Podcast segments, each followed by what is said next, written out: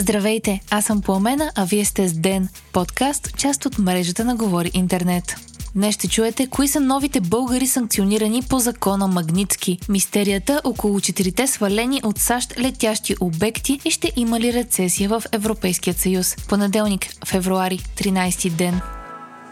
Съединените американски щати наложиха санкции на още български граждани, сред които бившият финансов министр от ГЕРБ Владислав Горанов, бившият министр на енергетиката Румен Овчаров, председателят на движение Русофили Николай Малинов и бивши членове на борда на АЕЦ Козлодой. Това се случи в късния следобед в петък, а новите санкции са по указ, който надгражда закона Магницки. Нью Йорк Таймс определи новите мерки на САЩ в България като действия насочени към руското влияние и корупция корупцията в енергийният ни сектор, а в официално изявление държавният секретар на САЩ Антони Блинкен заяви, че щатите в съвместна координация с Обединеното кралство предприемат действия за противодействие на системната корупция в България. Ръководителят на Офиса за координиране на санкциите в Държавния департамент на САЩ Джеймс О'Брайан каза за Дневник, че доказателствата за санкциите са събрани чрез собствена проверка и не разчитат на българските служби. Той допълни, допълни, че САЩ са предприели тези действия в солидарност с Европейският съюз, който настоява за реформиране на правораздаването в България. По думи на О'Брайан, петте санкционирани лица са отговорни за кражбата на милиони евро от българският народ.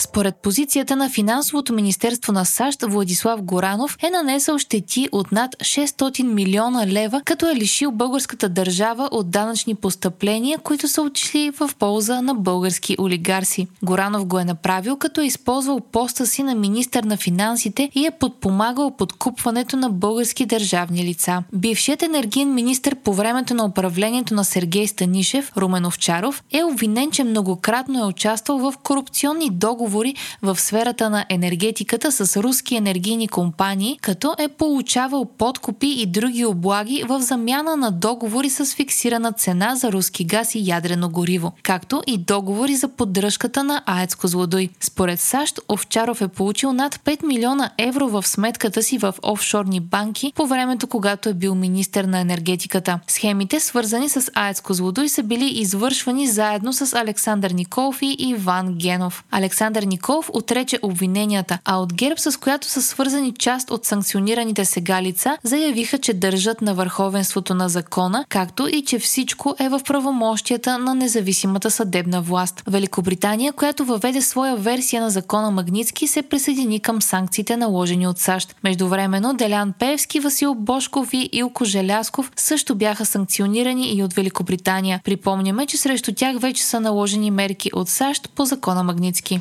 thank you Над 33 000 са жертвите от земетресенията в Турция и Сирия, съобщават световните информационни агенции. Само в Турция загиналите са над 29 000, а близо 100 000 души са ранени, като това е най-смъртоносното земетресение в страната от 1939 година насам. Според ООН, жертвите в двете държави могат да достигнат 50 000. Правителството на Ердоган търпи сериозни критики за скоростта и ефективността на спасителните операции, а те първа предстои да се разбере защо толкова много сгради са се срутили. Поне 113 заповеди за арести са издадени в Турция за строителството на сгради, които са се срутили при земетресенията от миналата седмица. Сред арестуваните са строителни предприемачи.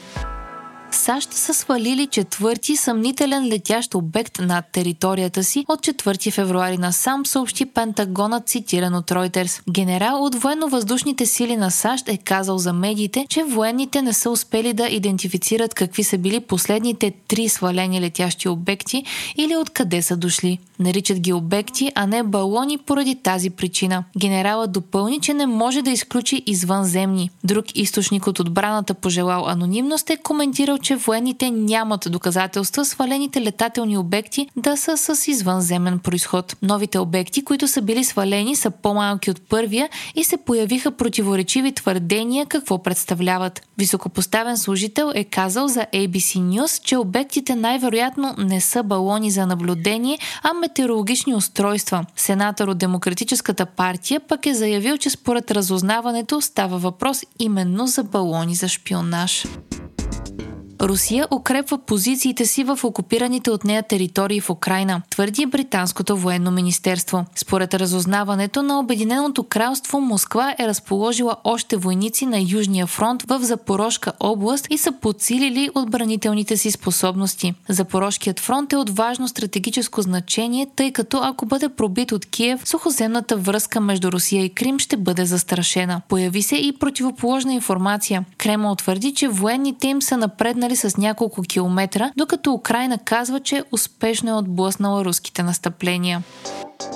Европейската комисия прогнозира българската економика да нарасне с 1,4% през 2023 година и с 2,5% през 2024. Поскъпването на услугите ще се запази, а инфлацията постепенно ще намалява. Според прогнозите на Европейската комисия, Европейският съюз ще избегне рецесията, като се прогнозира растеж от 0,8% в Европейския съюз и 0,9% в еврозоната. Очаква се економическата активност да не се свие свие през първото три месече на тази година. Основната инфлация обаче продължава да расте, а потребителите се справят с високи разходи, които подкопават покупателната им способност. Тази неделя в САЩ се игра финала на Супербол. Шампиони станаха Канзас Сити Чифс, които надвиха Филаделфия Игълс с 38 на 35 в третият най-резултатен Супербол в историята. Близо 67 000 души гледаха мача на стадион State Farm, а по време на почивката се появи суперзвездата Риана, която от 5 години не беше имала изпълнение на живо. Вие слушахте подкаста Ден, част от мрежата на Говори Интернет. Епизода подготвих аз Пламена Кромова Петкова, а аудиомонтажа направи Антон Велев.